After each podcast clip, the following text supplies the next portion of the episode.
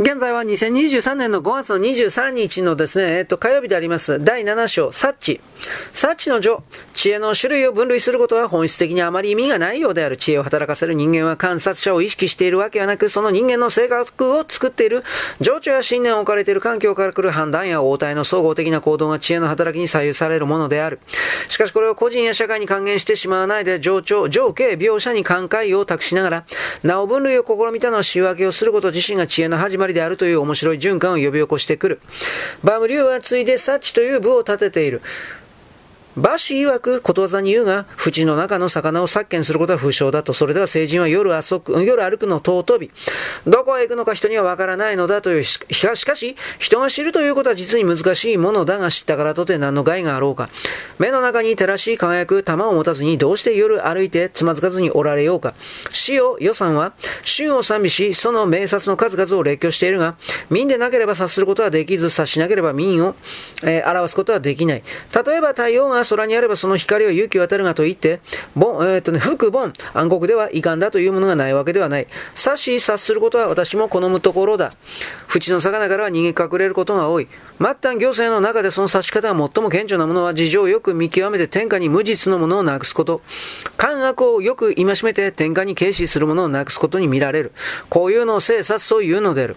特上、事情をよく読み取る。口先で苦労しろと言いくるめ、権力で馬をしかと言い返させる。これでは、山鬼が昼でも舞い出てきて、教習が夜に、ええー、教習でいいか、夜にむせび泣くことになる。その事情を見極めれば片言で訴訟の裁きをつけることができるのです。そこで私は長君とカン君に指示している。特従の話を集めてみた。特上か。との魚子。理性が紀州の聖子であったとき、彼が謀反したと訴えるものがあった。控訴は人、え魚子に取り調べを命じた。その魚子は訴えが偽りであると思い、訴え出たものと同行したいと申し出た。数駅を過ぎゆくうちに告訴状をなくしてしまったと嘘を言い、大変なことをしたと預かっていたものを、無知打ち、仕方がないから別に一通書いてくれと告訴したものに頼み込んだ。そしてこれを元の告訴状と比べてみると同じではなかったので、すぐに帰って上文に達した。控訴は大いに驚き、告訴者は忠せられた。変老中海風の犬殺し、この妻は平素行いが悪く、夫も、姑も、姑も、毎日こんなを鞭打ったり、罵ったりしていた。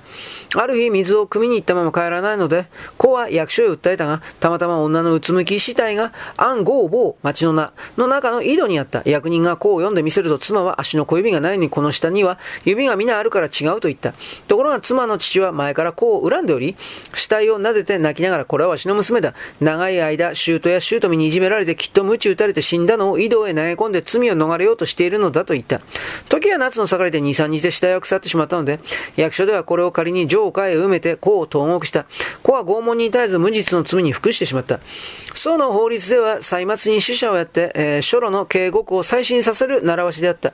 この年は警部老中の変貌が当たったが、判決を一見して冤罪に違いない。女は必ず生きていると言ったが、戦武士の安文玉は間違いないとして改めようとしなかった。そこで諸侯の縄文に掲示してある方々、えー、手配の逃亡者の名簿を調べさせたところ、その中に個人の証人の元から逃げてきた火が、えー、人、えー、奴隷ですね、火が一人あって、その顔や身体の特徴に死体と同じものがあった。住所はまさに例の井戸のところで、その個人はもうよそに移っていた。そこで死体を調べようと埋めたものに案内させて、縄文を出て川を渡り、東岸の新しい使い行った。これだというので発掘してみると、それは男子の死体だった。変は埋めた時は、聖火、夏の真っ盛りで、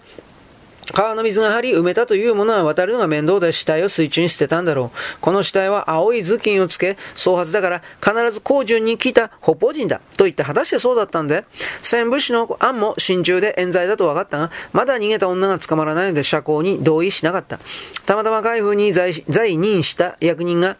楽州に天人になってその下部が正家に遊んでいた義女の中に腰の妻を見つけた問いただすと、水を汲みに出たまま男と連れ立って逃げてしまい、正家に転じできたという、これで一件は落着した。はい、よろしく。ごきげんよう。